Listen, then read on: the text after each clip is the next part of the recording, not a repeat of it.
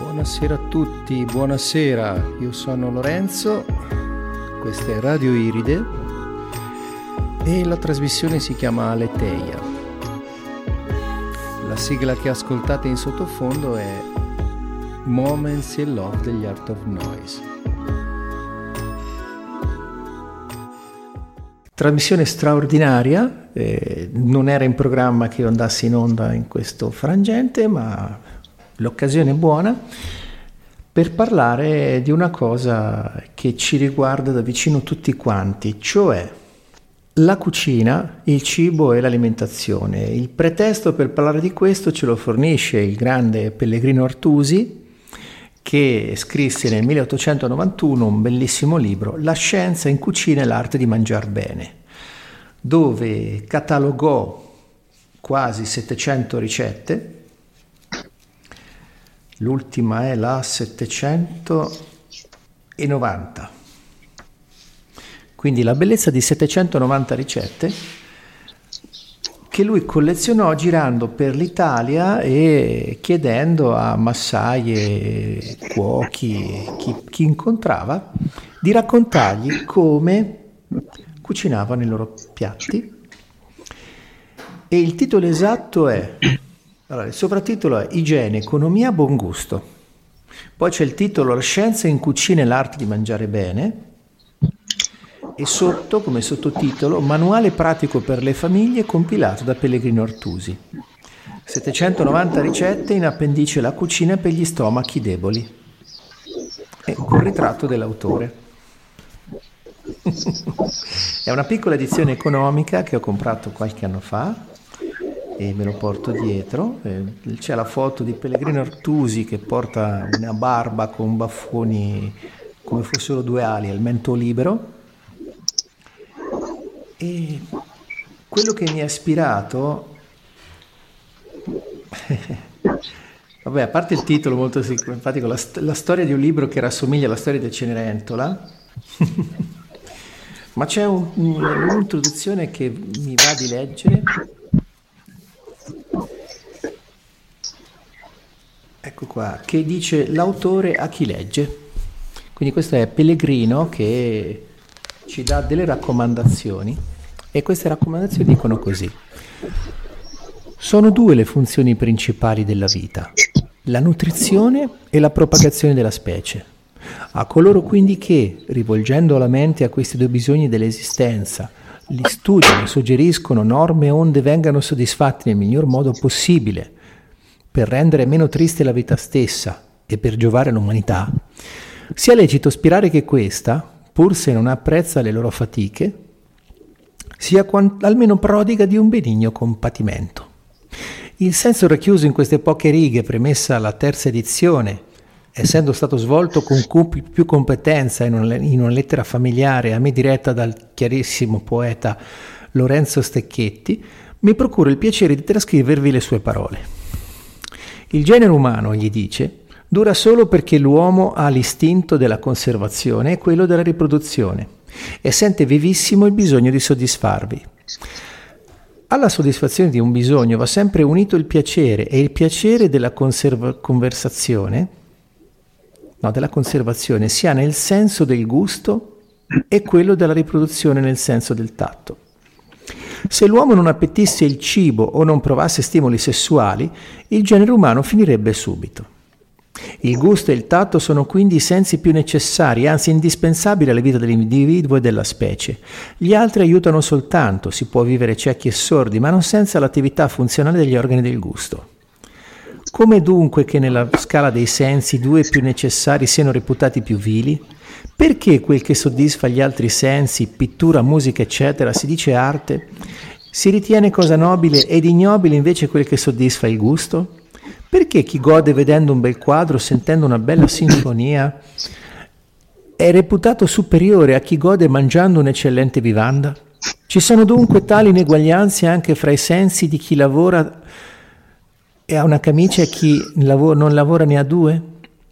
Deve essere nel tirannico regno che il cervello esercita ora su tutti gli organi del corpo. Al tempo di Menenio Agrippa dominava lo stomaco, ora non serve nemmeno più o almeno serve male. Tra questi eccessi lavorativi di cervello ce n'è uno che digerisca bene? Tutto è nervi, nevrosi, nevrastenia, e la statura, la circonferenza toracica, la forza di resistenza e di riproduzione calano ogni giorno in questa razza di saggi e di artisti pieni di ingegno e di rachidite, di delicatezza di glandule che non si nutre ma si eccita e si regge a forza di caffè, di alcol, di morfina. Perciò i sensi che si dirigono nella celebrazione sono stimati più nobili di quelli che presiedono la conservazione, e sarebbe ora di cassare questa ingiusta sentenza. O santa bicicletta che ci fa provare la gioia di un robusto appetito a dispetto dei decadenti e dei decaduti, sognati la clorosi, la lattabe e i gavoccioli dell'arte ideale, all'aria libera e sana, a far rosso il sangue e forti muscoli. Non vergogniamoci dunque di mangiare il meglio che si può e ridiamo il suo posto anche alla gastronomia. Infine anche il tiranno cervello ci guadagnerà e questa società malata di nervi finirà per capire che anche in arte una discussione sul cucinare l'anguilla vale una dissertazione sul sorriso di Beatrice. Non si vive di solo pane, è vero, ci vuole anche il companatico e l'arte di renderlo più economico, più sapido, più sano, io dico e lo sostengo, è vera arte. Riabilitiamo il senso del gusto e non vergogniamoci di soddisfarlo onestamente, ma il meglio che si può, come ella ce ne dà i precetti. E questa era l'introduzione di Pellegrino Artusi nelle parole di Lorenzo Stecchetti, che mi sembrano attuali. Che ne dici, Paolo? Ok, intanto Pellegrino, nome credo azzeccatissimo, visto che è andato in giro per l'Italia a scoprire un po' quelle che sono le ricette che sono comunque sopravvissute sino ad adesso.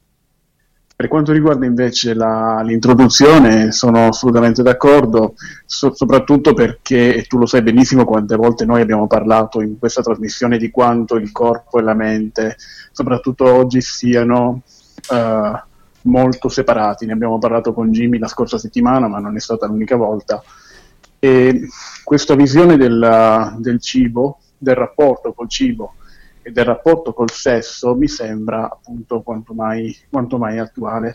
Io parlo da scrittore e da musicista per passione, e quindi sono un po' dall'altra parte della barricata, però sono anche quello che ovviamente da essere umano quello che posso dire è che non si può vivere senza un buon piatto sulla tavola e senza una donna accanto. Per me il sesso e la cucina sono ugualmente importanti quanto appunto un'opera d'arte, una bella musica o qualsiasi altra forma d'arte che viene innalzata come se fosse un qualcosa di nobile, a discapito poi dell'arte un po' più povera, come viene riconosciuta, come quella culinaria.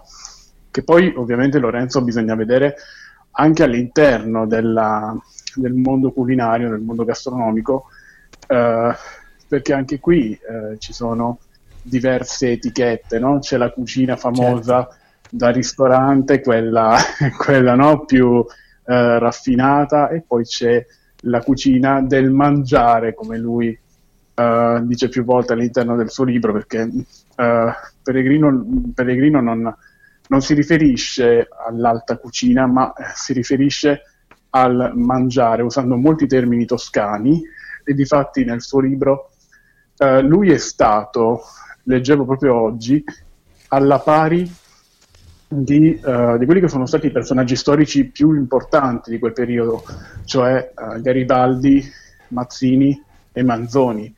Lui viene definito l'Alessandro Manzoni della gastronomia, ma anche il Garibaldi della gastronomia, ed è quasi miracoloso che nel periodo in cui l'Italia scopre se stessa nell'unità, sia politica che linguistica, arrivi un romagnolo che si innamora di Firenze e utilizza il fiorentino come lingua unitaria per quello che che tutt'oggi è il libro di ricette più conosciuto, almeno sul territorio nazionale. Si parla di un libro che se la batte, se posso, se mi lasci passare il termine, sì, con il Pinocchio di Collodi e con I Promessi Sposi di Alessandro Manzoni.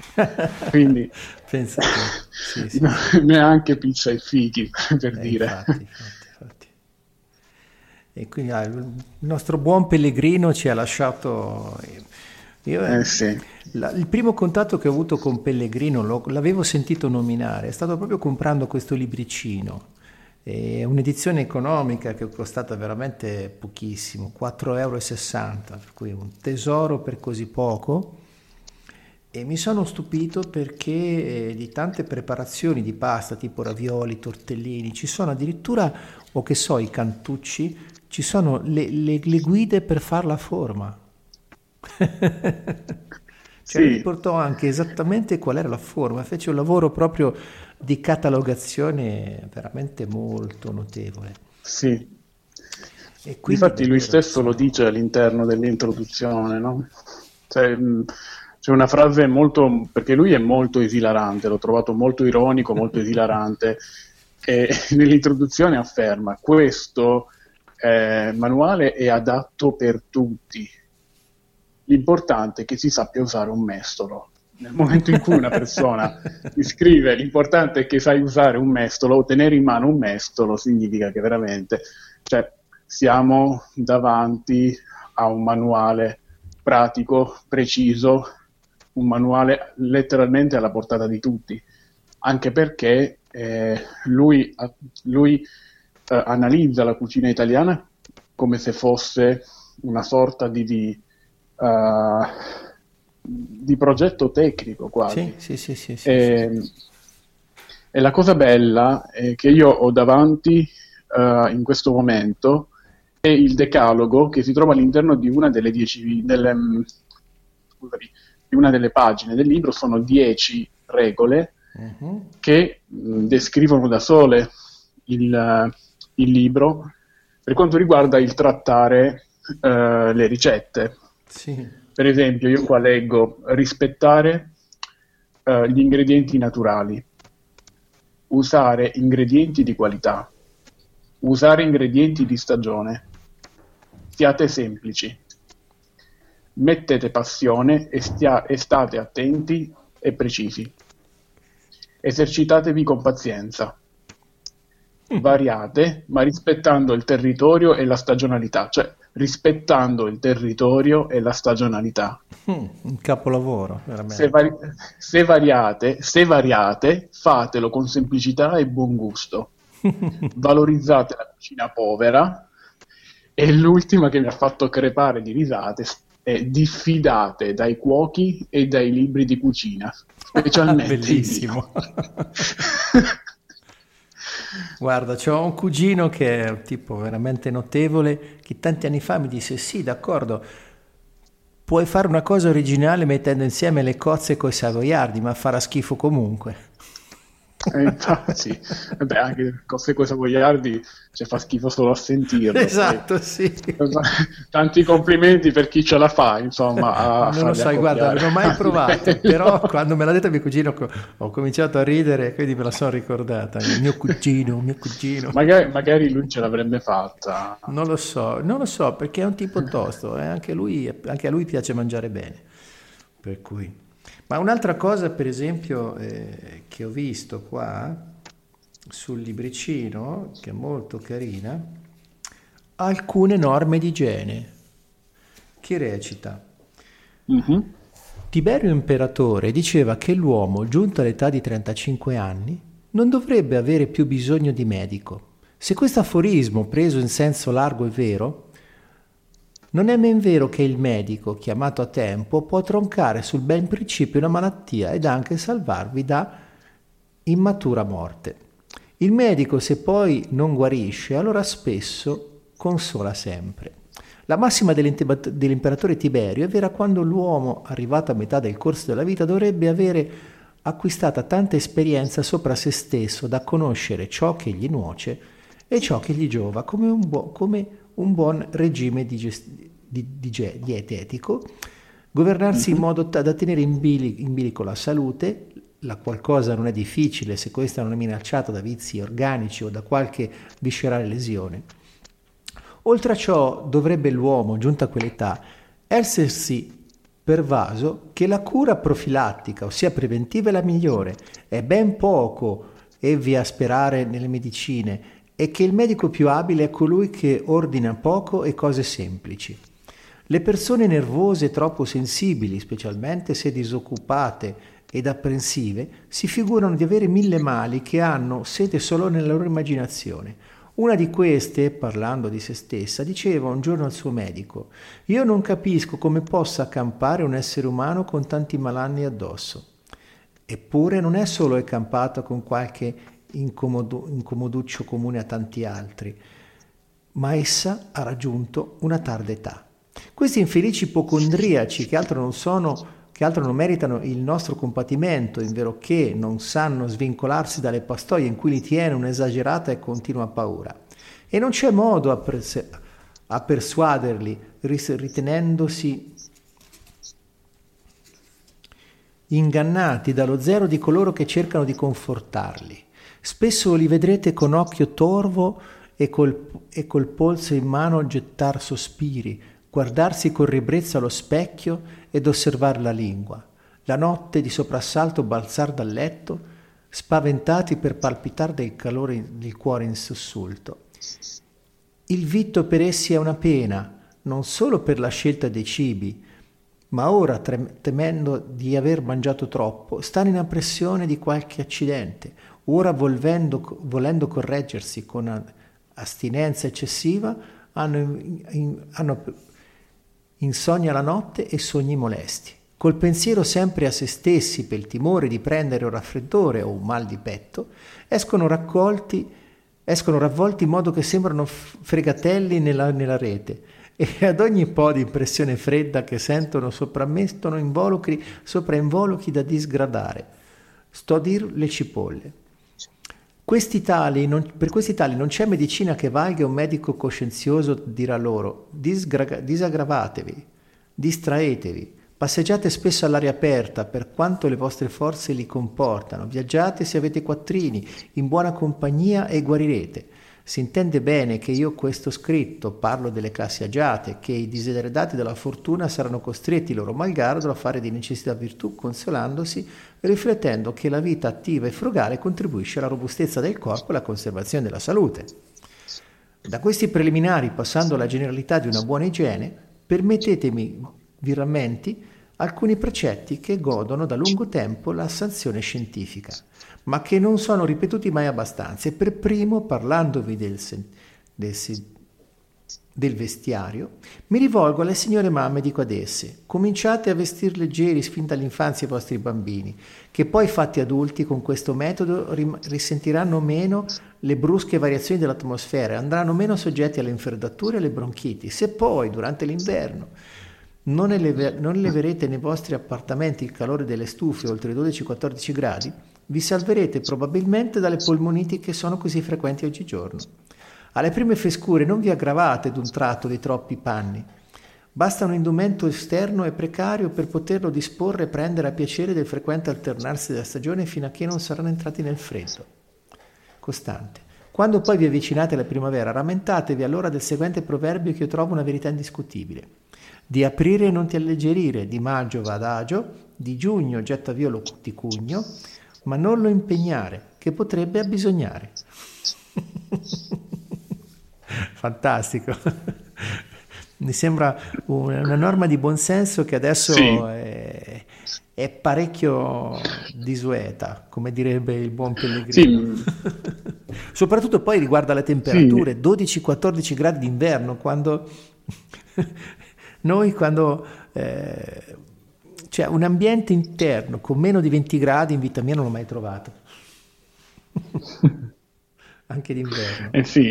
Si parla comunque di una situazione anche meteorologica diversa, condizioni di vita diverse. Certo. Però una cosa stupenda è che, allora, lui è stata una persona che non si è accontentata, ecco perché parla tantissimo dell'occupazione e del tenersi occupati per combattere anche la malattia e il rapporto con il cibo, perché credo che lui tenesse anche conto un rapporto tra l'energia che si investa nel portare avanti, no, le azioni quotidiane e l'energia che poi viene ingerita, sì, o meglio il cibo che viene ingerito per trasformarsi poi in energia. E lui è figlio di commerciante, è stato commerciante con la famiglia nella terra d'origine, credo fosse Forlimpopoli in Romagna. Poi hanno continuato l'attività a Firenze, perché si sono trasferiti quando lui tipo aveva credo 31 anni, e oltre ad essere commerciante aveva anche un banco dei saldi, un banco degli sconti, quindi era una piccola banca privata, e in più cominciava a viaggiare per l'Italia raccogliendo semplicemente quelle che erano le sue passioni. Allora non pensava neanche di scrivere un libro, ma insomma era una persona che non lo tenevi fermo neanche inchiodandolo sulla sedia. Sì, e la cosa stupenda è che in questo libro lui non si limita a parlare di ricette, lui quasi le racconta, sì? Cioè presenta gli argomenti raccontando la storia degli ingredienti che poi vengono usati nella ricetta. E in più anche queste norme che tu hai letto, io ho letto le norme invece economiche legate alla preparazione dei pasti, perché lui diceva ok, mangiamo bene, ma vediamo anche di spendere il giusto, cioè non sovraccuciniamo come piace dire a me ad esempio, sì. E non spendiamo oltre il dovuto, cioè in poche parole mangiamo tanto lo stomaco non fa differenza fra un cibo umile fatto in casa e un cibo da ristorante, sì. Tenendo conto di che cosa poteva essere un ristorante a quei tempi. Quindi è molto completo, e la completezza di questi tre fattori, quindi economia, tu hai parlato adesso dell'igiene, e alimentazione, fa di questo libro una sorta di Bibbia del benessere, credo, no? Sì. Ma oltretutto sì, come dici tu, la poesia, per esempio, sì. Qui ho preso la ricetta della pasta sfoglia e lui la introduce.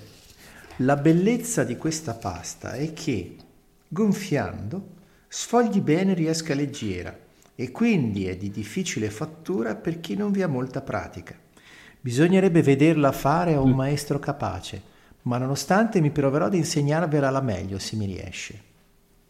Cioè, proprio in poche righe già si capisce quanta cura metteva nell'onorare queste ricette. Sì. Perché lui comunque doveva anche tenere conto del fattore lingua. Certo. Che era comunque a quei tempi era un problema in un certo senso, sì, comunque sì. Noi abbiamo, l'Italia ha diverse identità culinarie, non è che abbiamo, uno dice vabbè la pizza, no, la pizza non è italiana, la pizza è egiziana prima di tutto, però la pizza che noi tutti conosciamo è napoletana, ma non è italiana. Oggi, certo. Vabbè, oggi è diventato un po' il piatto nazionale, però noi non abbiamo un'identità culinaria che va da nord a sud, ma abbiamo diverse identità, diversi dialetti, diverse culture, e quindi sì, diverse maniere anche di approcciarsi alla... Ecco, e questo è stato uno dei problemi che lui ha dovuto affrontare, cioè sì.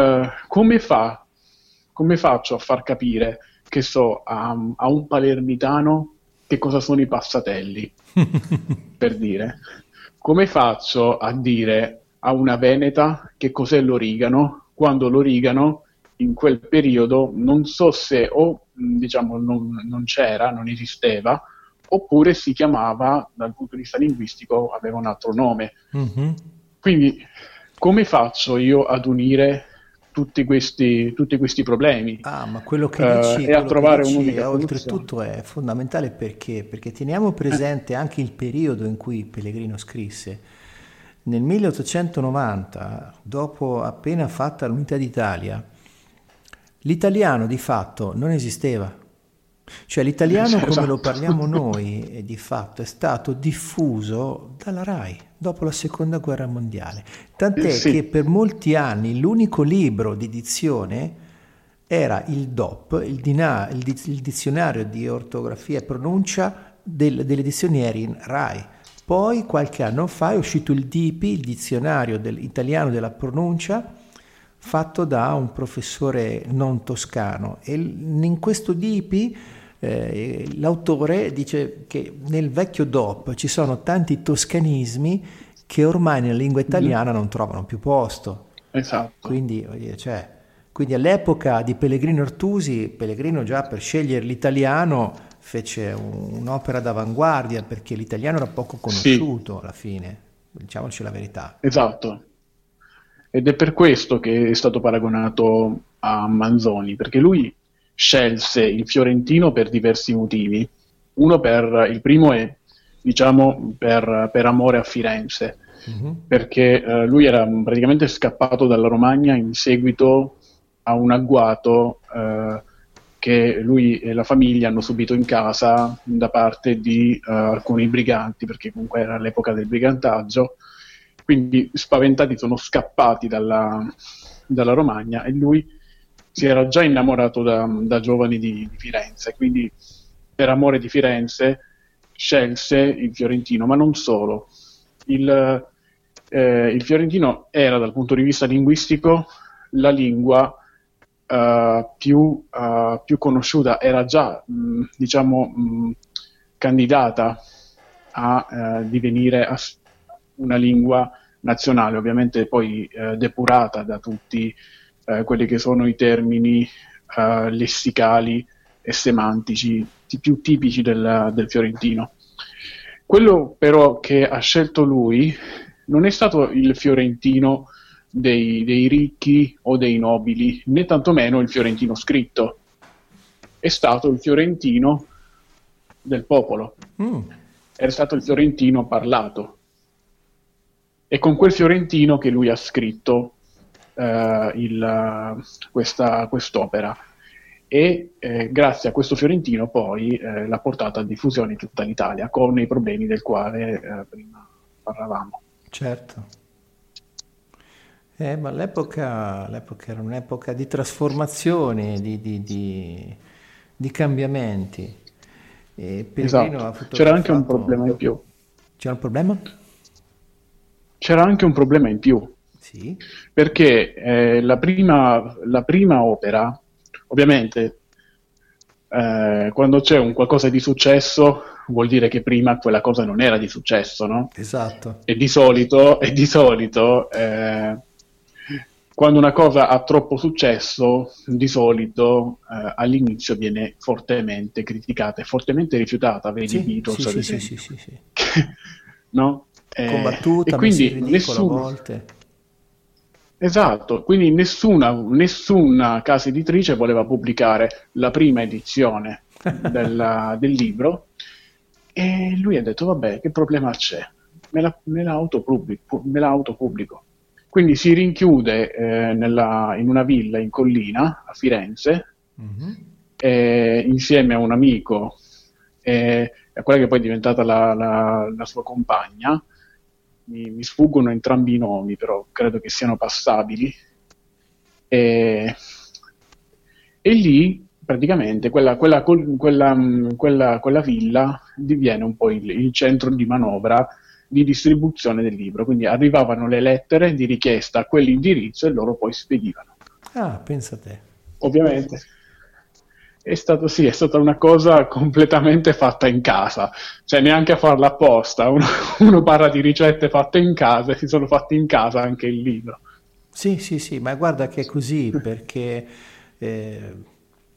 Mi ricordo, ho incontrato anni fa, ormai era il 2004, ho incontrato un regista, il regista del film Tu devi essere il lupo, e lui proprio raccontò la sua avventura con la sua autodistribuzione, cioè siccome il suo film non lo volevano distribuire, dopo averlo girato con pochi mezzi, bellissimo film, lui si inventò che andava in giro per le città a vendere in anteprima i biglietti a prezzo scontato. Poi, una volta che aveva abbastanza biglietti venduti, andava nei cinema chiedendo: io ho già venduto 100, 200, 300, 400, 500 biglietti per il mio film, me lo proietti? E quindi questa cosa ha avuto successo. E mi ha raccontato che tanti poi si sono rivolti a lui per farsi distribuire i film. Lui ovviamente ha rifiutato perché non era il suo lavoro, però come dire che purtroppo oggi tutto quello che c'è nei canali di distribuzione verso il grande pubblico è filtrato da interessi commerciali, per cui la prima selezione che fanno è quanto può vendere, e scartano a priori. Mi ricordo un'intervista che ho visto di Frank Zappa, dove diceva che quando lui era giovane, che ha cominciato a fare musicista, c'erano questi old guys with cigarettes che non capivano niente di musica, e semplicemente siccome non capivano questi nuovi musicisti, loro producevano dischi e dicevano: ok, se va ho guadagnato dei soldi, bene. E quindi hanno fatto uscire monumenti della musica attuale. Con loro c'era tutta una schiera di giovani che lavoravano lì portando il caffè, le ciambelle, le sigarette. Poi quando hanno preso il posto questi hanno cominciato a dire: no, so io cosa vuole la gente. Hanno cominciato a scegliere, si è creata la seconda generazione di selezionatori, di musicisti, che ha cominciato a, come dice Nietzsche, l'eterno ripetersi dell'uguale. Hanno cominciato a scegliere le cose che piacevano alla gente a priori, perché non volevano rischiare. E quindi in questo ci rivedo anche quello che ha fatto Pellegrino, che praticamente si è distribuito da solo. Veramente. Sì, difatti nessuno all'inizio voleva rischiare. Poi mi sembra che già a partire dalla seconda edizione poi... è stata trovata una casa editrice, anche perché poi il numero di ricette cresceva. Credo che, come hai detto tu all'inizio, siamo a quasi 800, siamo veramente lì, e questo ha veramente cambiato anche l'approccio con la cucina da parte degli italiani, perché comunque... paradossalmente il libro che lui vendeva agli italiani era un libro nato grazie proprio agli italiani stessi, cioè gli italiani erano in un certo senso i coautori del libro, e quindi si ritrovavano ulteriormente arricchiti poi di ulteriore materiale. Infatti oggi per noi è quasi normale o scontato cucinare qualcosa proveniente da un'altra regione, per chi riesce a farlo, ovviamente, no? Allora no, non era proprio possibile, anche perché allora la fibra non c'era, quindi non è che ti potevi connettere ad internet. Non c'erano neanche i trasporti. Io ho vissuto qualche anno a Torino. Ho vissuto qualche anno a Torino e mi sono reso conto di quello, così ho immaginato di quello che può essere accaduto a Torino quando nei primi del Novecento c'è stato tutto questo flusso di gente che dal sud andava a lavorare per la Fiat. I piemontesi hanno un loro dialetto che per me era quasi incomprensibile. Cioè, quando ascolto... qualcuno che parla un dialetto piemontese un po' stretto, capisco sì e no un 5% di quello che dicono, e stessa cosa con certi dialetti del sud, per cui mi immagino tutte queste centinaia di migliaia di siciliani, calabresi, pugliesi che parlavano solo dialetto, che arrivano in una città piccola, era 100.000 abitanti nel 1910 Torino, è arrivata a 1.200.000 nel 1960, per cui questi torinesi che parlavano solamente piemontese a contatto con tutti questi italiani del sud che parlavano i loro dialetti e nessuno parlava italiano, cioè, ci credo, non si capivano proprio. Esatto. Sì, sì, sì. Quindi è ancora più coraggiosa l'opera di Artusi. Che poi sì, era completamente un rischio, anche perché credo che per non accettare un'opera del genere qualcuno in una casa editrice X, alla quale magari lui è andato a chiedere appunto la distribuzione, insomma questa domanda sicuramente se l'è fatta, anche perché parliamo di un'Italia che ancora non era alfabetizzata. Sì, infatti. E quindi è stato completamente un salto nel vuoto, che è andato come tutti i più grandi salti nel vuoto, ecco, è andato a buon fine. Sì, sì, tant'è che adesso, nel 2018, io ho in mano un'edizione economica di questo libro della Giunti. Pensa un po'. Cioè, della? Scusami? Giunti. 4,60 €. È un'edizione piccolina, tascabile da viaggio. Mi sembra la migliore, sì, perché visto come l'ho scritto Pellegrino.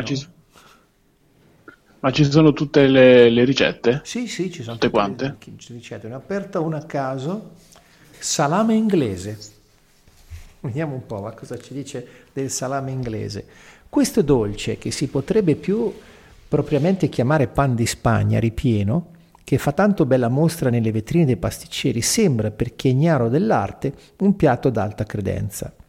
Ma non è per niente affatto difficile ad eseguirsi. Fate un pan di Spagna con le seguenti dosi per cuocerlo al forno e distendetelo all'altezza di un mezzo dito in un taglione possibilmente rettangolare unto col burro spolverizzato di farina.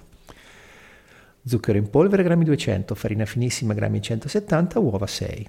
In questi consimili casi, alcuni trattati d'arte suggeriscono di asciugare bene la farina al sole o al fuoco prima di adoperarla, per renderla forse più leggera. Lavorate i rossi d'uovo con lo zucchero per circa mezz'ora. Unite ai medesimi le chiare ben montate e dopo averle mescolate ad agino fate cadere la farina da un vagliettino, oppure tenetevi col metodo indicato nel numero 588. Levatelo dal forno, tagliate del medesimo quando è ancora caldo un numero sufficiente di strisce larghe 2 cm circa e lunghe quanto il pezzo del pan di Spagna, al quale devono servire di ripieno. Ma perché queste strisce facciano un bel effetto, devono prendere colori diversi, quindi alcune aspergetele di rosolio bianco e resteranno gialle, altre di alchermes e figureranno rosse, ultime prendete il nero di un rosolio bianco ove sia stata infusa della cioccolata. Questi filetti così preparati disponeteli uno sopra l'altro, alternandoli nel mezzo del pezzo di pan di Spagna rimasto intero, la superficie del quale avrete prima spalmata di una liquida conserva di frutta e spalmati pure i filetti, ove siano uniti. Tirate i lembi del pan di Spagna sopra i medesimi e formate un rotolo tutto unito, il quale, tagliato poi a freddo, presenterà per ripieno una scacchiera di diversi colori. Questo dolce si può fare semplicemente per uso di famiglia nel seguente modo, bastando la metà della dose anche per una teglia grande. Spalmate il pan di Spagna con rosolio di conserva di frutta, sia di cotone o di albicocche o di pesche, poco importa. Distendete sulla medesima delle fettine sottili di candito e rotolate come un foglio il pezzo intero sopra se stesso. Ma nell'una o nell'altra maniera serve bene, per dargli un più bell'aspetto, di ornare la superficie con un ricamo di zucchero o con una crosta di cioccolata, come usano i pasticceri. Ma codesti signori, per tali cose a perfezione, hanno certo i loro segreti particolari che non insegnano volentieri. Conosco però, così alto, un loro processo speciale che troverete descritto al numero 789. Frattanto contentatevi del seguente, che è più semplice, ma non del tutto perfetto. Intridete dello zucchero a velo con una chiara d'uovo, facendolo molto sodo, e distendetelo sopra il dolce uniformemente, oppure mettetelo in un cartoccio foggiato a forma di cornetto e strizzandolo per farlo uscire dal piccolo buco in fondo, giratelo sul dolce per formare il disegno che più vi piace. Se la crosta la fate nera, prendete 60 grammi di zucchero al velo e 30 grammi di cioccolata in polvere, mescolate e intridete ugualmente con chiara d'uovo e distendetelo intriso sul dolce. Se non si asciuga naturalmente, ponetelo sotto l'azione di un moderato calore. Bellissimo. Cioè, È letteralmente spiegato passo per passo. Sì. Lo trovo anche poetico per come le racconta. Sì, è la stessa cosa che stavo pensando, soprattutto nelle introduzioni, perché lui, a quanto capisco, punta molto sull'avvicinare, anche perché prima la maniera anche di parlare era decisamente più romanzata. Sì. Però avere un libro di cucina così accogliente insomma fa un certo effetto. Per l'epoca probabilmente era un parlare molto succinto. Esatto. Erano molto più prolissi, da quello che ricordo delle mie letture di testi più antichi, e comunque sia da quello che vedo, cioè quello che noto è che in quel periodo ancora eravamo ancora fuori dalle manipolazioni industriali, cioè sicuramente sì, tutto quello di cui racconta Pellegrino nei cibi come ricette, come ingredienti, erano ancora molto genuini. Sì, perché lui punta proprio alla valorizzazione di questo tipo di cucina, tanto è vero che, come più volte abbiamo detto anche in questa puntata, lui stesso diffida dei cuochi, perché ovviamente il cuoco, lui stesso dice, mi dirà tutto ma non mi dirà tutto, certo. In un certo senso, no? E credo che per una società come la nostra, che corre tantissimo e che non si ferma mai ad ascoltare il proprio stomaco e quindi a dedicargli attenzione, perché comunque cucinare a casa sarebbe anche dare attenzione, certo, a se stessi, quindi al proprio stomaco, e alla prima delle intelligenze, tenendo conto che le altre due sono il cuore e il cervello. È un momento, diciamo, per stare in intimità con se stessi, sì, e poi condividere anche questa intimità con gli altri membri della famiglia, tenendo conto che la famiglia del 1800 non era un padre, una madre e due figli, ma era un'intera squadra di calcio, con due genitori. Sì. Cioè la stessa famiglia Artusi aveva 13 figli. Pensate, per dire. 13 figli, fantastico. E quindi c'era un'altra maniera di interagire. E poi oltretutto è una cosa che noi abbiamo perso. Sì, ma oltretutto poi quello che mi arriva è che probabilmente i ristoratori già allora, perché c'è un discorso fondamentale che mi viene spontaneo. Se prepari del cibo per te stesso, per i tuoi cari, ok, lo fai in una certa maniera. Quando invece ne fai un lavoro dove diventa un modo per fare guadagno, potrebbe anche essere che chiudi un occhio sulla qualità di certe cose.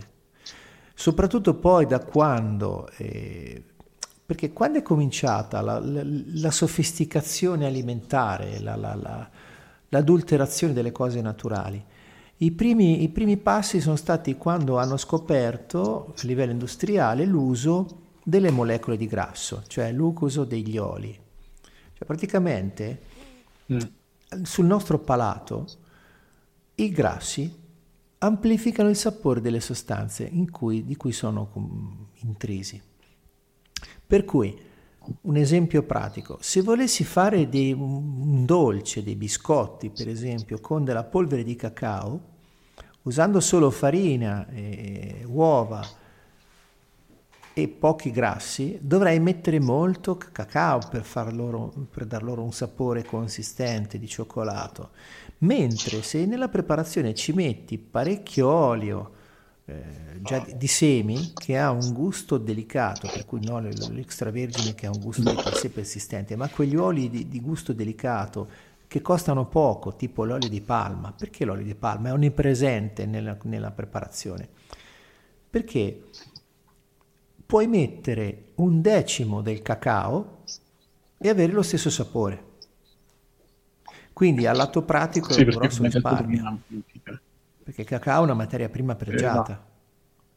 Quindi l'usare questi oli di palma, questi oli di semi in origine, è servito soprattutto per raggiungere un buon sapore con un basso costo della materia prima e quindi con un gran risparmio soprattutto su grande scala.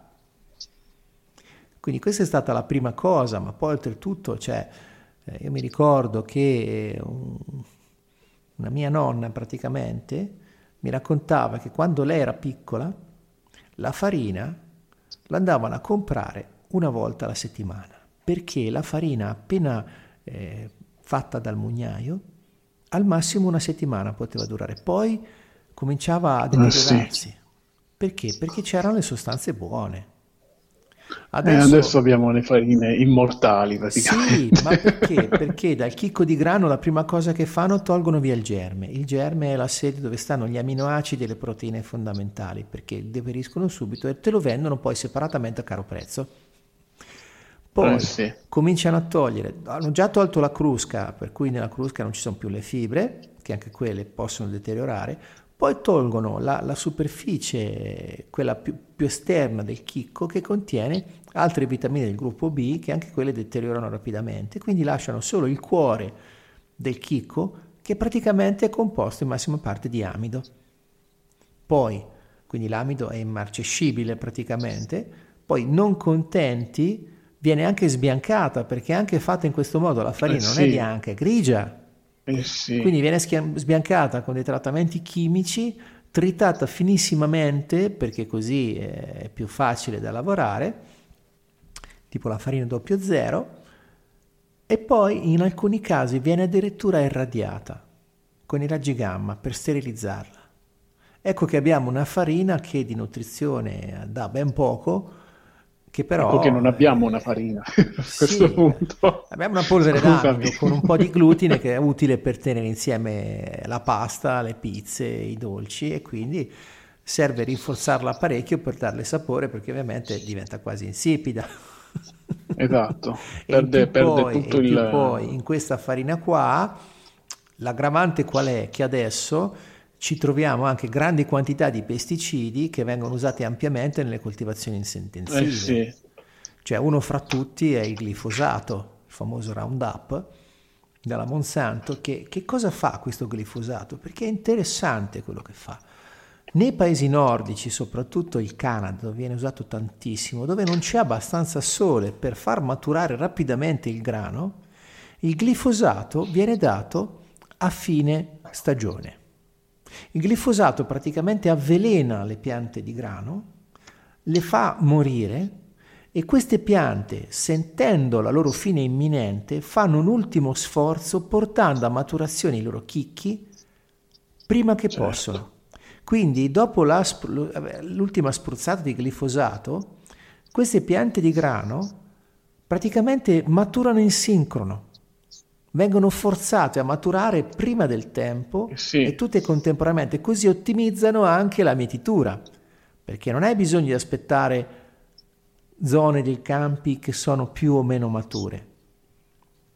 E quindi questo grano, che è figlio della morte prematura di queste piante, viene mietuto, viene raccolto, portando con sé un bel pacchetto regalo di tanto glifosato che noi troviamo anche nella nostra pasta, perché al porto di Bari ci sono stati diversi servizi che ho visto in giro sul web, dove chiedono semplicemente ci sono gente che ha visto, ma questa farina arriva dal Canada, quanto glifosato ci mettono?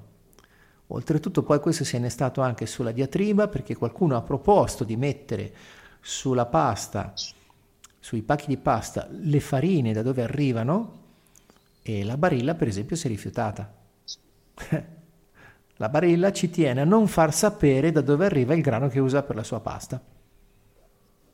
Per cui, mi dà da pensare qualcosa. Come mai non hanno la voglia di dirci da dove arriva il grano che usano per fare la loro pasta, che è una tra le più vendute? Per cui, eccoci qua. Questo mi sembra molto lontano da quello che raccomandava l'Artusi. E difatti stiamo parlando di non mi viene neanche da dire cucina, ma di una maniera veramente diversa di trattare la pasta, sì, o trattare gli elementi in genere. E quindi siamo in una situazione in cui, per citare Beppe Grillo, dobbiamo scegliere fra il peggiore in assoluto o il leggermente meno peggio, che sì, ci porta veramente in una condizione in cui realmente non sappiamo che cosa mangiamo, noi almeno, il nostro corpo sì, noi no. Sì. Perché poi difatti ingeriamo questo, poi stiamo male e poi corriamo in farmacia dove prendiamo altra roba che non c'entra assolutamente nulla. Cioè è una serie di azioni, una dopo l'altra, che guarda caso ci tengono lontani dal corpo in una maniera incredibile. Sì. E quindi parliamo di un'opera che è figlia del suo tempo e che cerca di sopravvivere in un tempo che non le appartiene assolutamente, non solo per la lingua. Proprio per questo credo che questo libro sia un qualcosa di importante alla luce anche di quella che è la situazione attuale della gastronomia italiana, e quelle che sono anche le condizioni sociali alle quali poi... Sì, questo è inevitabile, anche perché guardando per esempio oltreoceano, dove da lì arrivano tante mode, tante cose, cioè mi sono reso conto, esatto, con l'andare degli anni, che tante cose che arrivano qua sono vissute prima ancora negli Stati Uniti, e dagli Stati Uniti c'è quel film documentario Oversize Me, dove il protagonista decide di andare a mangiare per un mese a colazione, pranzo e cena da McDonald's, seguendo i consigli dei commessi su cosa mangiare, sulle dimensioni, sulla taglia dei menù, delle varie cose, e mentre faceva questo via via si faceva seguire da un medico. Dopo 15 giorni di questa vita il suo medico gli ha detto: guarda, analisi alla mano, risultati delle analisi alla mano, se continui così muori. Cioè, senza mezzi termini. Andatelo a vedere Oversize Me. Per cui, vuol dire, cioè, esatto. Sì. Cioè, l'Italia è diventata un surrogato di questa tipologia di mode. Ora non voglio attaccare gli Stati Uniti, no, per carità, principalmente, però cioè, la cosa che mi fa riflettere è che abbiamo parlato sino adesso di un'eccellenza italiana, paragonandola a due altre eccellenze. Parliamo di un libro, appunto, fra i top 10 tra i più letti nella storia della letteratura italiana, credo sicuramente l'unico manuale di cucina, perché mi rifiuto di pensare che ce ne siano anche due fra i primi 10. E quando Lorenzo, tu racconti di questa sorta di dipendenza dall'estero, dipendenza quasi patologica dall'estero, perché abbiamo parlato di gastronomia, ma potremmo parlare anche di mass media, serie TV e quant'altro. Cultura, tecnologia. Credo che noi, quello che questo libro potrebbe restituirci in un certo senso è l'identità della nazione, l'identità della cultura. È un'Italia molto più intuitiva, molto più creativa, e molto più se stessa, perché alla fine a livello storico l'Italia ha fatto veramente tantissimo. Ma l'Italia, pensiamo ad esempio, Paolo, che io a volte pensiamo nel periodo del Rinascimento, per dirne una. Mi domando, ma l'Italia esiste davvero?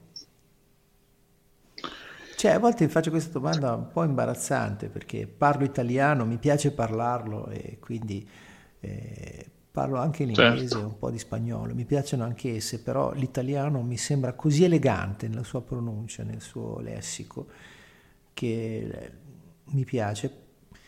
Ma in questo mi domando, ma l'Italia, che è stata unita dai piemontesi con vicende alterne, per cui lasciamo stare perché non voglio, però diciamo ci sono luci e ombre in questo, e come Cavour stesso ammise, una volta fatta l'Italia c'è da fare gli italiani, per cui...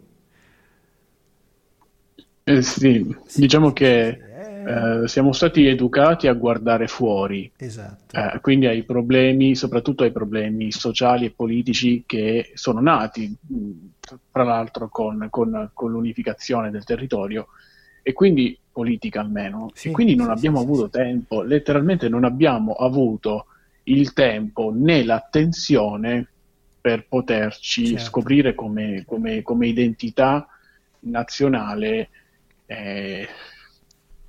più semplice, cioè io sono, non lo so, della Puglia, sono italiano. Ho letto da qualche parte, scusami Paolo, che dopo l'unità d'Italia è partita una campagna denigratoria verso il sud.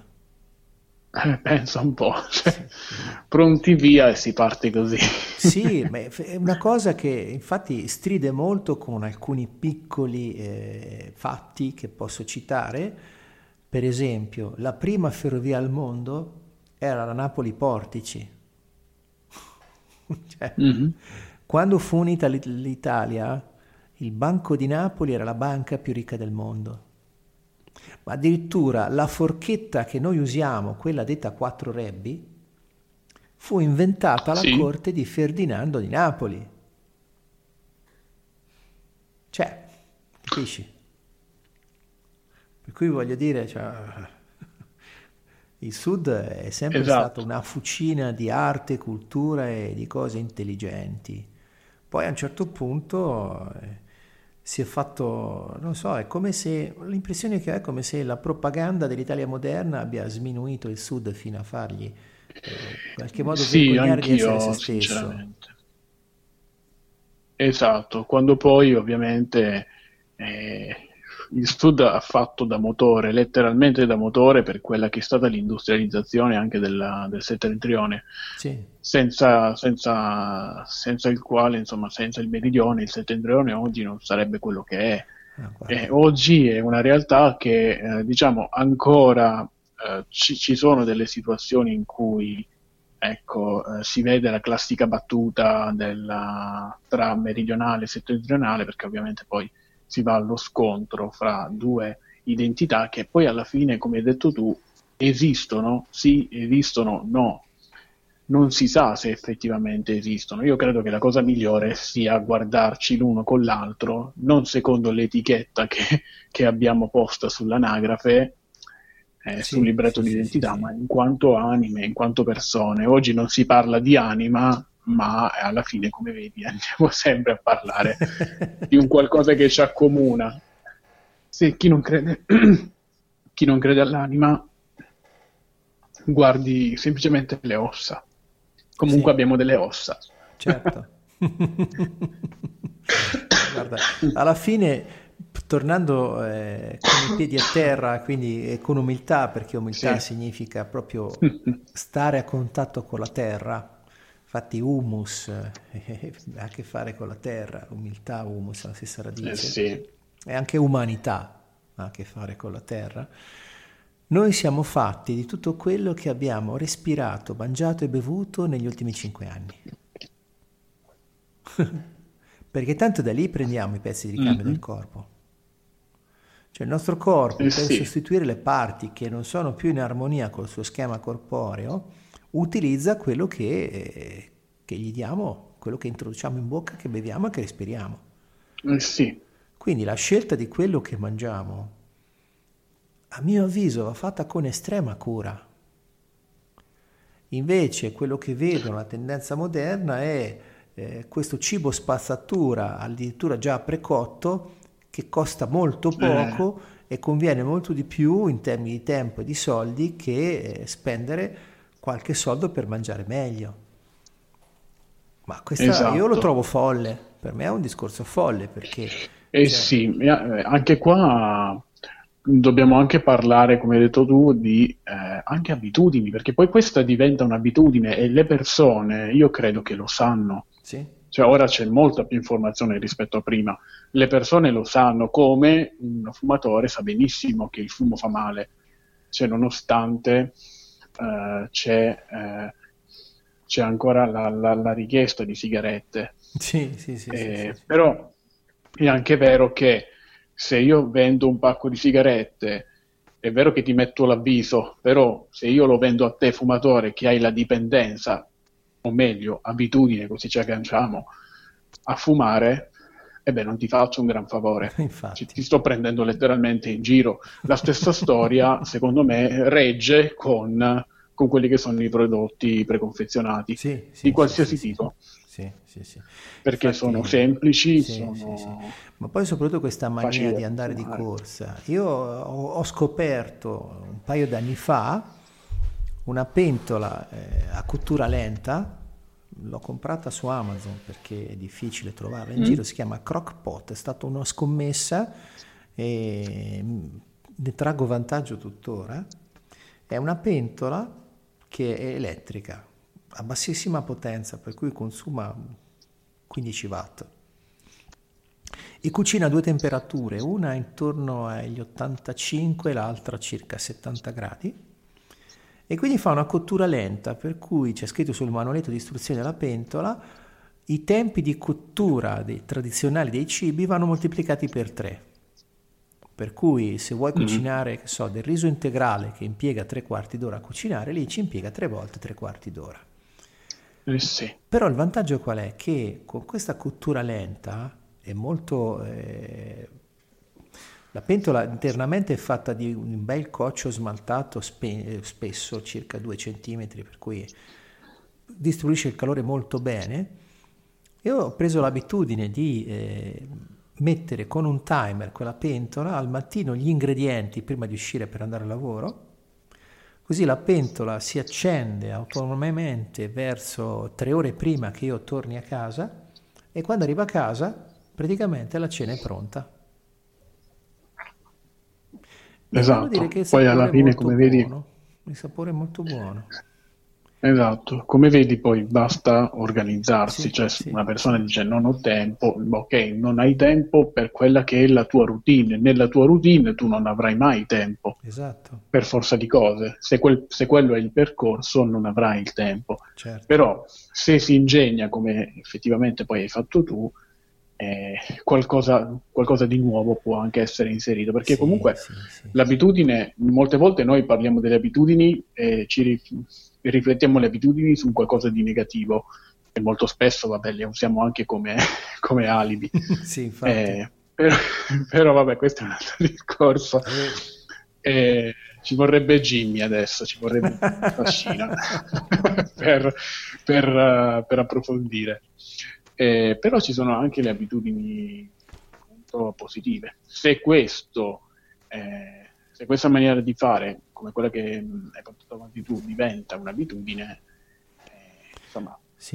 c'è un grande vantaggio, no? C'è una grande...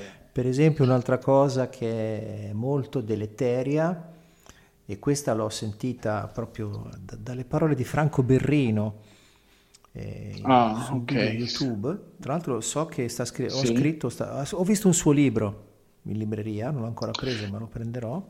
Chi è Franco Berrino innanzitutto? Franco Berrino è un medico che lavora all'Istituto Oncologico di Milano e da più di 30 anni si occupa di alimentazione per i malati di tumore, di cancro. Quindi lui proprio ha ben chiaro l'effetto dell'alimentazione su chi soffre di queste malattie. E lui dice una cosa molto carina, dice: quando andate a fare la spesa immaginate di portare con voi la vostra bisnonna e di farle vedere i cibi che ci sono. Tutto quello che lei non conosce come cibo, non prendetelo. E poi dice anche il riso se non è integrale, buttatelo. Cioè, se il riso impiega meno di 3/4 d'ora a cuocere, non compratelo. Perché il riso che cuoce in tempo più basso è già prebollito e quindi ha perso gran parte dei suoi nutrimenti. Difatti tutti quelli precotti, preconfezionati, ci mettono meno di 45 minuti. Certo, perché sono già cucinati in partenza, sono già letteralmente parboiled, no? Parboiled cosa significa? Parzialmente bollito. Sì. Quindi lo fanno bollire così avanti in cottura, poi lo asciugano e lo rimettono nel sacchetto, cioè una follia pura. Cioè, viene dilavato tutto quello che c'è. Praticamente è un pallido ricordo di quello che ci poteva essere nel riso. Sì, alla fine non integri niente. No, infatti. E infatti io molte volte mi chiedo, ma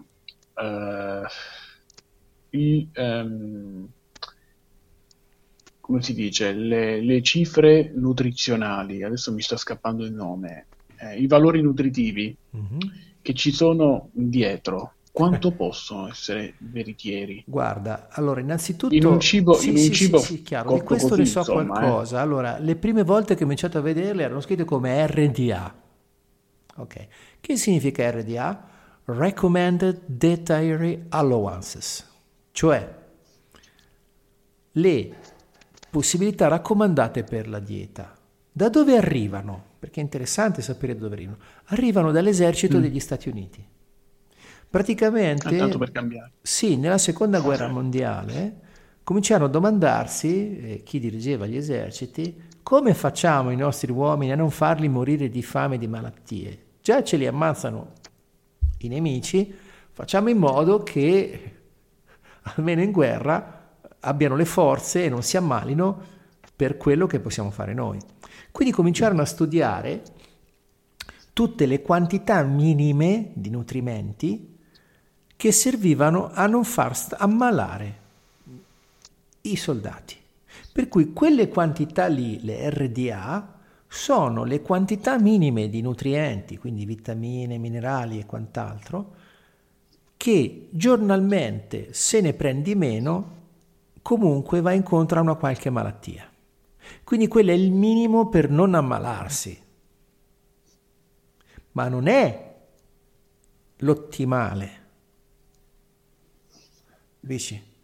Per esempio, mi è capitato di leggere un libricino di Lance Pauling, premio Nobel per la fisica e per la chimica, per cui l'ultimo arrivato, dove parlava delle vitamine e porta ad esempio la vitamina C. La vitamina C, ok, nelle quantità minime indicate è il minimo per non ammalarsi di scorbuto. Lo scorbuto è una malattia che era molto diffusa tra i marinai perché viaggiando in nave non potevano mangiare cose fresche, quindi ricche di vitamina C. E lo scorbuto rendeva scorbutici, rendeva di cattivo umore. Per cui si dice, te lo stavo giusto per chiedere se c'era assonanza. Sì, lo scorbuto era la malattia che rendeva scorbutici, intrattabili.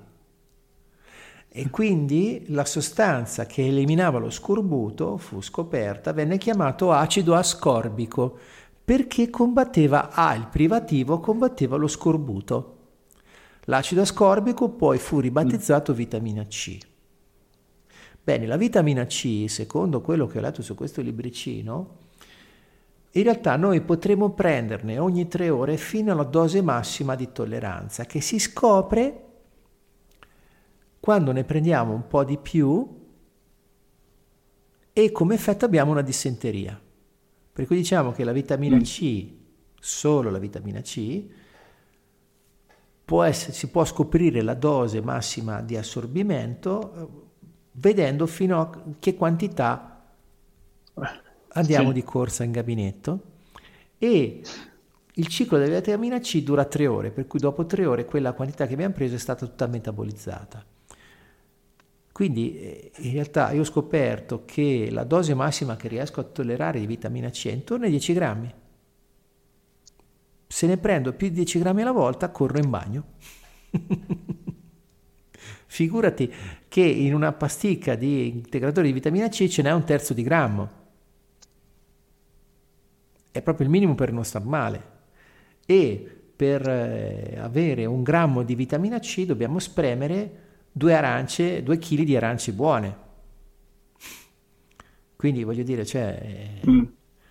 quindi anche solo su questo potremmo discutere tanto di quali sono. Sì. Adesso parlo solo di vitamina C, perché la vitamina C, non voglio parlare di altro, che ci sono sostanze che possono essere pericolose, quindi racconto un po' di quello che faccio. Io usualmente compro le 300, perché è la sigla alimentare della materia prima, che è acido ascorbico, ce l'ho a casa puro, e ogni tanto alla bisogna ne prendo un mezzo cucchiaino, così puro, come integrazione, e mi fa star bene. E costa tra l'altro anche una cifra ragionevole, perché un etto costa circa 10 euro. Se mettiamo insieme un etto di vitamina C con gli integratori, ne spendi 10 volte tanto, anche di più. Sì.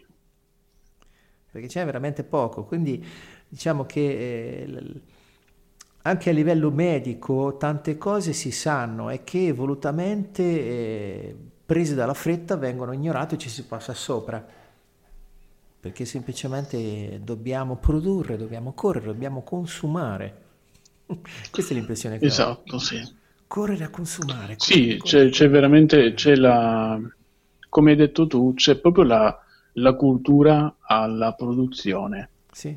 Letteralmente la cultura alla produzione, e credo che anche il mondo gastronomico si sia agganciato, no? A questa maniera di... Sì, tanto è vero che noi compriamo per serie, letteralmente per serie, con buona pace di Artusi e della cucina del mangiare, ecco, del mangiare più che della cucina, del mangiare. Una buona alternativa sono i GAS, i gruppi di acquisto spontanei. A questo. Ce ne puoi parlare? I GAS sono dei gruppi, delle associazioni di privati cittadini che si riuniscono insieme, si coordinano per comprare alimenti e quant'altro direttamente dal produttore, quindi riuscendo a ottenere prezzi buoni e qualità più alta, perché ovviamente chi si prende la briga di organizzare un GAS va a cercare le cose buone, cioè non va a prendere la tuga che sa di plastica della grande distribuzione, ma va dal contadino che conosce, che sa, di cui si fida, e compra la verdura lì. Mettendo insieme un po' di ordinazioni riesce a prendere, invece di prendere le 2 zucchine, i 3 ceppi di lattuga e i 4 pomodori che ti servono per la settimana, messi insieme, ordini tanta roba, e quindi il contadino te la vende volentieri, anche perché spesso i contadini vengono tiranneggiati dalla grande distribuzione. Io ricordo di aver ascoltato un'intervista nel 2009 di un siciliano che ha aperto 2 negozi dove vende le sue arance a Torino. E gli hanno chiesto: ma come mai lei vende le arance qui a Torino dalla Sicilia? E lui disse candidamente: signori, io per poter vivere in Sicilia ho bisogno di vendere le mie arance a 35 centesimi al chilo. I grossisti in Sicilia me ne danno 10. Io con 10 centesimi al chilo fallisco, non riesco a starci dentro. Quindi ho deciso di affittare i negozi, comprarmi i camion, trasportare qua le arance e venderle. Io qui vendo le arance a 1,50 euro al chilo e campo. Se trovassi qualcuno che mi compra le arance a 35 centesimi in Sicilia, io chiudo i negozi. Per cui alla fine ho visto anche diverse manifestazioni di agricoltori che si lamentavano del prezzo molto basso che la grande distribuzione paga. Per cui questo...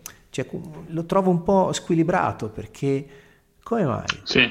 Io la stessa cosa che alla grande distribuzione, la stessa verdura che pago 2-3 euro al chilo, a chi la produce gli danno 10 centesimi. C'è qualcosa che non funziona.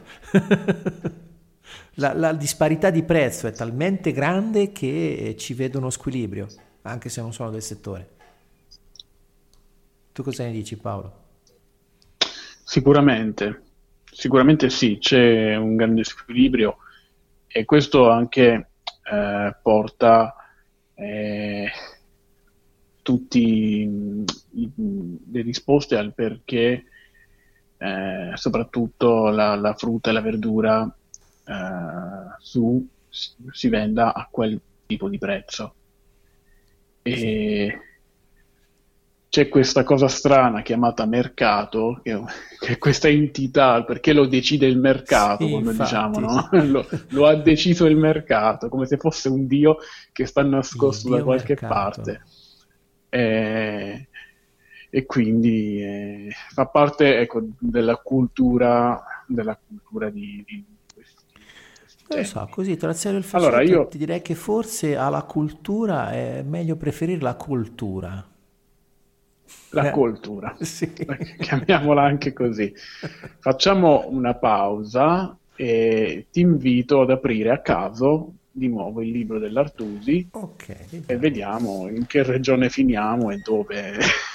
Ok, facciamo. Vediamo, magari ci viene anche un'idea per Natale, chissà. Sì. Allora, vediamo un po' cosa c'è qua. Ah, piatti di pesce. Cacciucco. Perfetto, io ci vado a nord. Ma poi allora, fra l'altro, il cacciucco lo adoro. Fra l'altro, lo stesso Artusi inventò una variante fiorentina. C'è un grande sgarbo ai livornesi, perché il piatto tipico livornese è il merluzzo, no? Sì, il baccalà alla livornese. Ecco, lui creò una variante fiorentina semplicemente sostituendo il grasso e lo strutto con l'olio. Praticamente la differenza che c'è tra il merluzzo alla fiorentina e quello alla livornese è la presenza dell'olio al posto del grasso. Quello alla fiorentina è solo rosolato in padella, sì, mentre quello livornese è fritto. Guarda, l'Artusi di cacciucco addirittura ne fa due ricette, 455 e 456, in questo libro. Il secondo lo imparò a Viareggio. Il primo, che leggerò perché è quello che ho scelto, sì. Cacciucco, col punto esclamativo ovviamente, cacciucco. Lasciatemi far due chiacchiere su questa parola, la quale forse non è intesa che in Toscana e sulle spiagge del Mediterraneo, per la ragione che nei paesi che costeggiano l'Adriatico è sostituita dalla voce brodetto. A Firenze invece il brodetto è una minestra che si usa per Pasqua, d'uova, cioè una zuppa di pane in brodo legata con uova frullate e agro di limone. La confusione di questi e simili termini fra provincia e provincia in Italia è tale che poco manca a formare una seconda Babele. Dopo l'unità della patria mi sembrava logica conseguenza il pensare all'unità della lingua parlata, che pochi curano e molti osteggiano, forse per un falso amor proprio e forse anche per la lunga e inveterata consuetudine ai propri dialetti. Tornando al cacciucco, dirò che questo naturalmente è un piatto in uso più che altrove nei porti di mare, ove il pesce si trova fresco e delle specie occorrenti al bisogno. Ogni pescivendolo è in grado di indicarvi le qualità che meglio si addicono a un buon cacciucco, ma buono quanto si voglia è sempre un cibo assai grave e bisogna guardarsi dal farne una scorpacciata. Per grammi 700 di pesce trinciate fine mezza cipolla e sottomettetela a soffriggere con olio, prezzemolo e 2 spicchi d'aglio intero. Appena la cipolla avrà preso colore, aggiungete grammi 300 di pomodori a pezzi o conserva e condite con sale e pepe. Cotti che siano i pomodori, versate sui medesimi un dito d'aceto se è forte e 2 se è debole, diluito in un buon bicchiere d'acqua.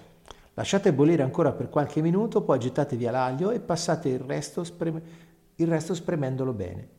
Rimettete al fuoco il succo passato insieme col pesce che avrete pronto, come sarebbero, parlando dei più comuni, sogliole, triglie, pesce cappone, palombo, ghiozzi, canocchie, che in Toscana chiamasi cicale, ed altre varietà della stagione, lasciando interi i pesci piccoli e tagliando a pezzi grossi. Assaggiate se sta bene il condimento, ma in ogni caso non sarà male aggiungere un po' d'olio, tenendosi piuttosto scarsi nel soffritto. Giunto il pesce a cottura e fatto il cacciucco, si usa portarlo a tavola in 2 vassoi separati, uno per il pesce asciutto, nell'altro tante fette di pane, grossi un dito, quante se ne può intingere il succo che resta, ma prima asciugatele al fuoco senza arrostirle. Bellissimo. Fa venire fame. Sì, io poi... sì, te lo stavo per dire. La prima volta che ho mangiato il caciucco proprio a Firenze, fra l'altro. Sì. E ho detto, fantastico. Comunque... Poi... Per chi adora il pesce, il caciucco è un must. Sì. Veramente un must. È giusto, e correttamente Pellegrino ne fa la traduzione, dice il brodetto. Il brodetto è un altro. Sì. Io vengo da Ancona, il brodetto all'anconetana ha le sue caratteristiche, ma ci sono tanti tipi e versioni di brodetto questo fa il paio con... Questo fa il paio, vedi, con la questione linguistica, sì. Perché si può parlare di una stessa ricetta che è omonima, ma che ha diverse varianti, o addirittura può essere una ricetta completamente diversa. Sì. Quindi è un lavoro mica da poco, fra la creazione, fra il lavoro di ricerca, condotto fra l'altro dall'Artusi stesso, l'interazione con i suoi stessi lettori, l'interazione con le massaglie o chi per loro, le variazioni poi che si aggiungevano, perché le ricette non erano sempre perfette, e quindi venivano riviste nelle edizioni successive. Mm-hmm. La spedizione delle copie, la questione legale legata, scusami per la ripetizione, ai pagamenti. Sì. Insomma, parliamo di un'azienda, sì, letteralmente. Infatti. E comunque quello che dicevi, per esempio, ne ho avuto un riscontro pochi giorni fa parlando con un'amica campana. Lei mi ha parlato di struffoli, ok? Sì. E sono molto simili a un dolce che nella zona di Ancona viene chiamato la cicerchia. Insomma, praticamente una preparazione molto simile, delle palline di pasta fatte intorno 1-2 cm, non più grandi, fritte e poi legate insieme con il miele a fare un panetto da mangiare. Poi, una volta che il miele si era preso, e quindi, per esempio, ho scoperto guardando le foto che c'è l'equivalenza fra gli struffoli napoletani e la cicerchia anconetana, per esempio. Che poi il nome anconetano viene da un cereale, perché la cicerchia è una specie di cereale di forma molto irregolare, e quel dolce ha preso il nome perché le palline si fanno appunto un po' irregolari, che sembrano tanti chicchi di cicerchia, così, l'amenità.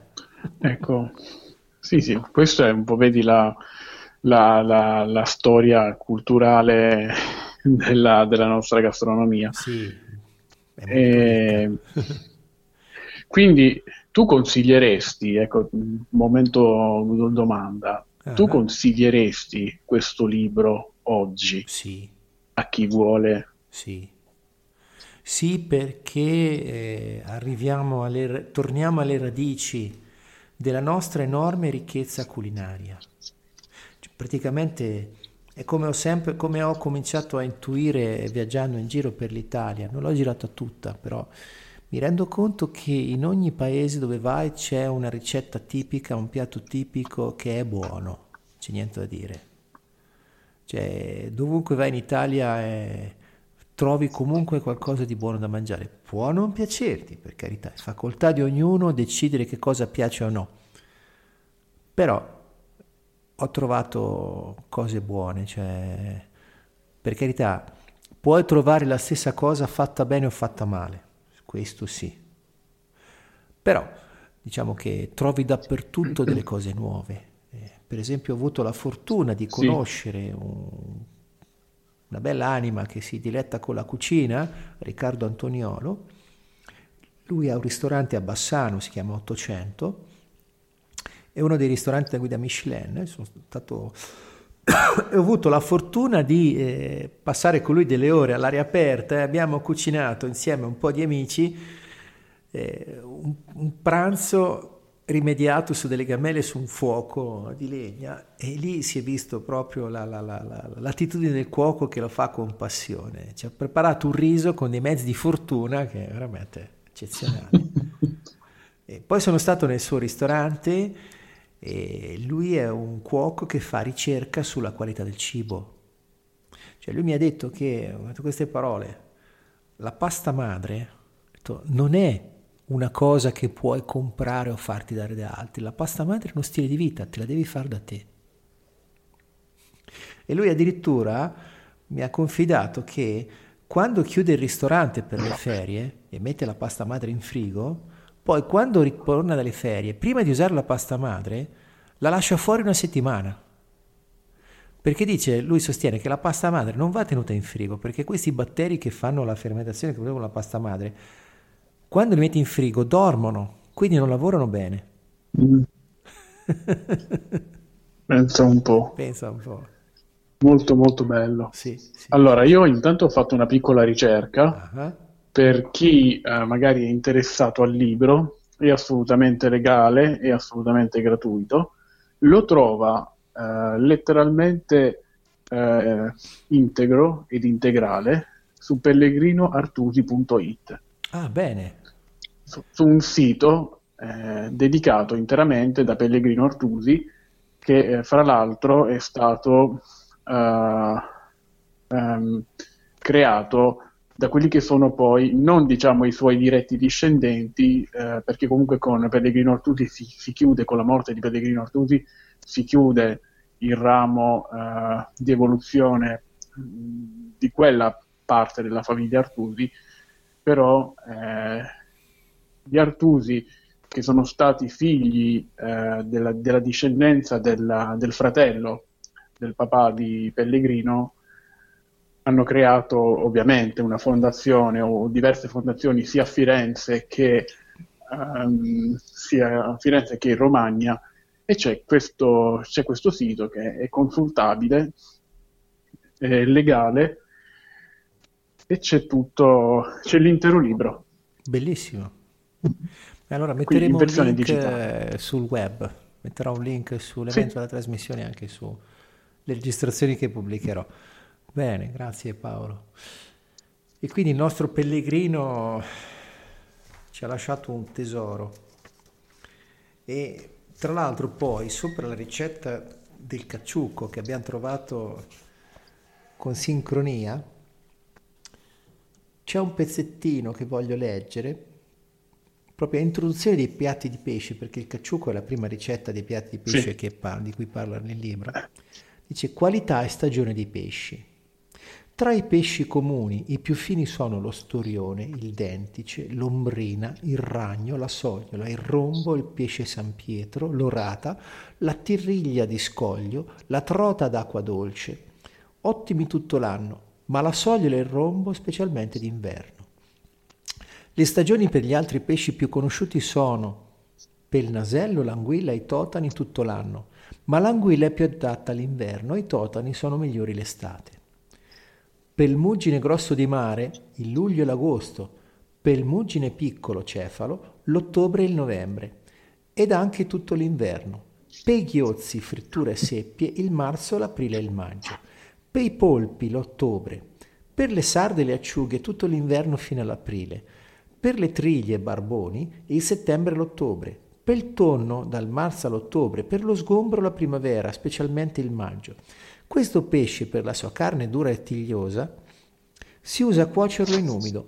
Volendolo fare in gratella, sarà bene metterlo al fuoco sopra un foglio di carta, unto e condirlo con olio, sale e pepe e qualche foglia di ramerino. Tra i crostacei uno dei più stimati è la rigusta o aragosta, buona tutto l'anno, ma meglio in primavera. Tra le conchiglie l'ostrica, la quale nei luoghi di ostricoltura si raccoglie dall'ottobre all'aprile. Se il pesce è fresco, ha l'occhio vivace e lucido, lo ha pallido ed appannato se non è fresco. Un altro indizio della sua freschezza è il colore rosso delle branchie. Ma queste, potendo essere state colorite ad arte col sangue, toccatele con un dito e portatele al naso, l'odore vi farà la spia. Un altro carattere del pesce fresco è la sodezza delle carni, perché se sta molto nel ghiaccio diventa frollo e morbido al tatto. I marinai dicono che i crostacei ricci di mare sono più pieni pescati durante il chiaro di luna.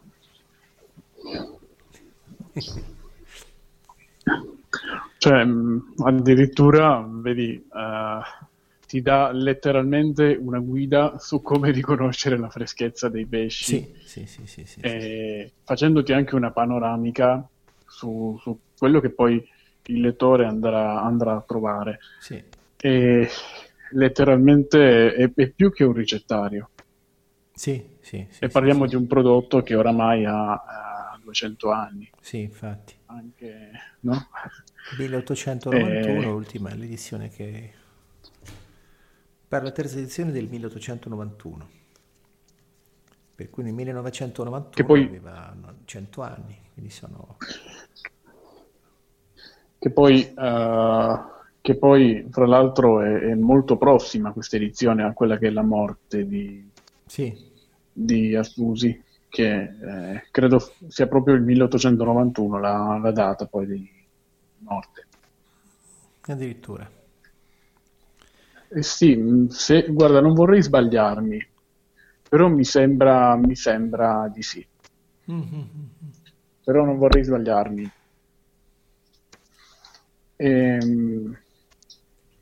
Sì, diciamo che poi lui in realtà si è mosso veramente poco per altre questioni che non siano la gastronomia. Ah. Ma Artusi è morto nel 1911, io sto guardando. Ah, ok. Allora devo aver confuso la data dell'edizione del libro. Credo 91 anni più o meno. Guarda, non lo so perché... Allora... che credo che sia nato il... sto leggendo, è morto a 90 anni, per cui è nato nel 1820 circa, 1821. Così. Tra l'altro è una passione che lui ha sviluppato anche tardi. Sì. E quindi... rimane comunque interessante il lavoro che lui stesso ha fatto in un'età dove non ci si aspetta assolutamente, ecco, per quanto riguarda le credenze, no? Classiche su ciò che bisogna fare e a che età farlo. Sì, infatti. E considerando appunto che stiamo parlando di un'opera fra I Promessi Sposi e il Pinocchio, insomma, tanto di cappello. Sì. Io devo dire che non lo conoscevo, difatti ho dovuto comunque documentarmi un attimo prima di intervenire, e quindi ho approfittato, ho anche preso il libro che leggerò e spero anche di mangiarmelo in qualche modo. Beh, non oddio, la carta no, non te la consiglio. No, ovviamente no. Diciamo che quello che dovrebbe poi uscirne fuori in doti pratiche, in qualche modo. Sì. Guarda, io invece l'ho scoperto qualche anno fa, nel senso che era uno di quei nomi che giravano, che però non... Alla fine vedi questo libricino a 4,60 €, piccino perché è grosso come uno smartphone praticamente, solo un po' più spesso. Oh, addirittura. Sì. E l'ho comprato, ho cominciato a leggerlo in qualche viaggio sul treno, ho cominciato a guardare le ricette, qualcosa ho fatto e devo dire che ci sono delle ricette che sono proprio, già solo i nomi, cioè, tipo, cosa so, bracciolini alla Bartola oppure che so, trippa legata con le uova oppure è una maniera particolare intanto di fare brand, no? Perché comunque noi italiani siamo molto, molto curiosi in generale, più una cosa non ha senso e non è computata nel nostro vocabolario, bellissimo. Più siamo lì pronti. Guarda, ho appena scoperto un nome, cioè un nome che Petonciani. Cosa sono i petonciani? Il petonciano o melanzana è un ortaggio da non disprezzarsi per la ragione che non è né ventoso né indigesto, si presta molto bene a contorni e anche mangiato solo, come piatto d'erbaggia è tutt'altro che sgradevole, specialmente in quei paesi dove il suo gusto amarognolo non riesce troppo sensibile. Sono da preferirsi i petonciani piccoli di mezzana grandezza nel timore che i grossi non siano amari per troppa maturazione. Petonciani e finocchi, 40 anni or sono, si vendevano appena sul mercato di Firenze. Vi erano tenuti a vile come cibo da ebrei. I petonciani fritti possono servire di contorno ad un piatto di pesce fritto, fatti in umido, al lesso, in gratella, alla bistecca, alle bracciole di vitella di latte o ad un arrosto qualunque. Pensa te. I petonciani. Ci sono sempre queste introduzioni che sono comunque stupende. Sì, infatti. È un libro che va molto dal generale al particolare, no? a quanto è dato da vedere. Poi ho visto anche le prefazioni, le introduzioni che sono veramente pazzesche. C'è tutta una ricerca sulle carni, sul tipo di carne.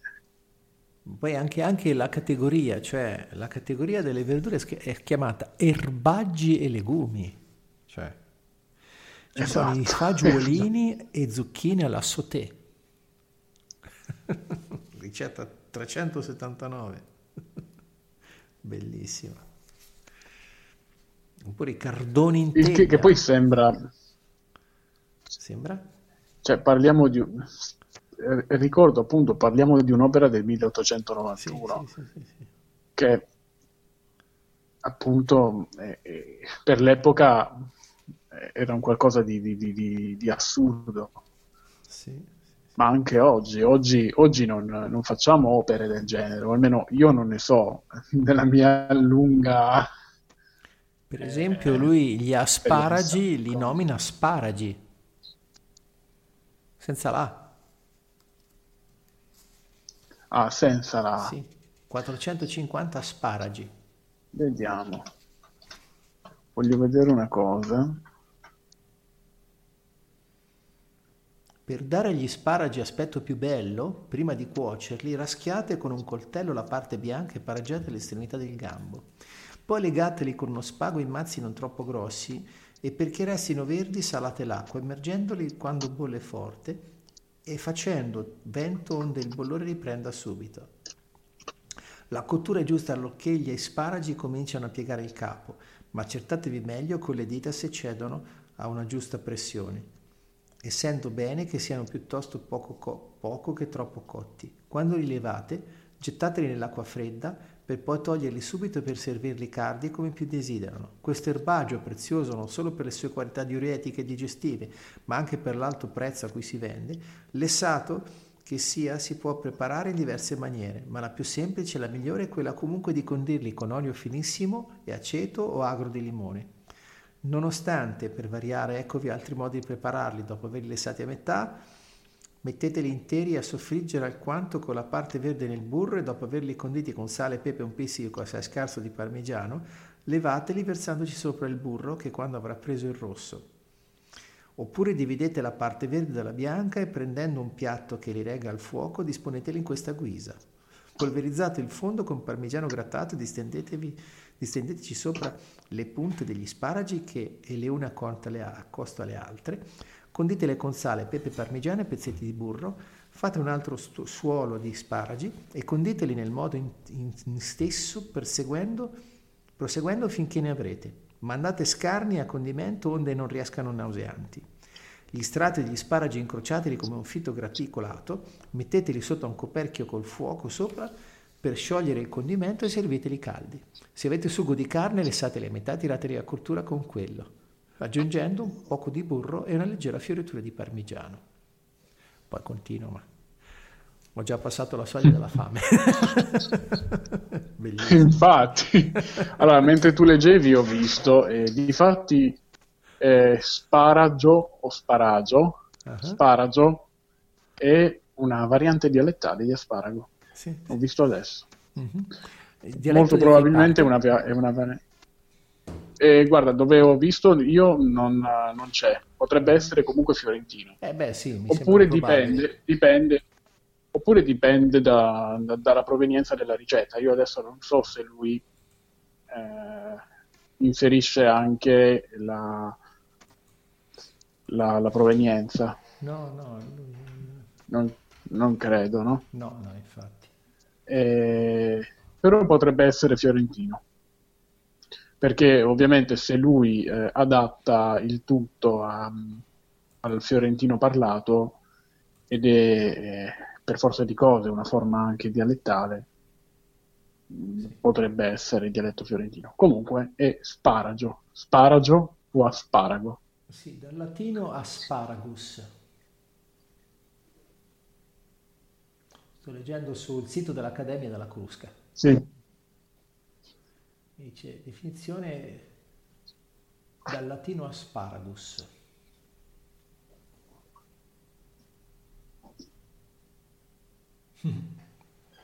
Pensa te.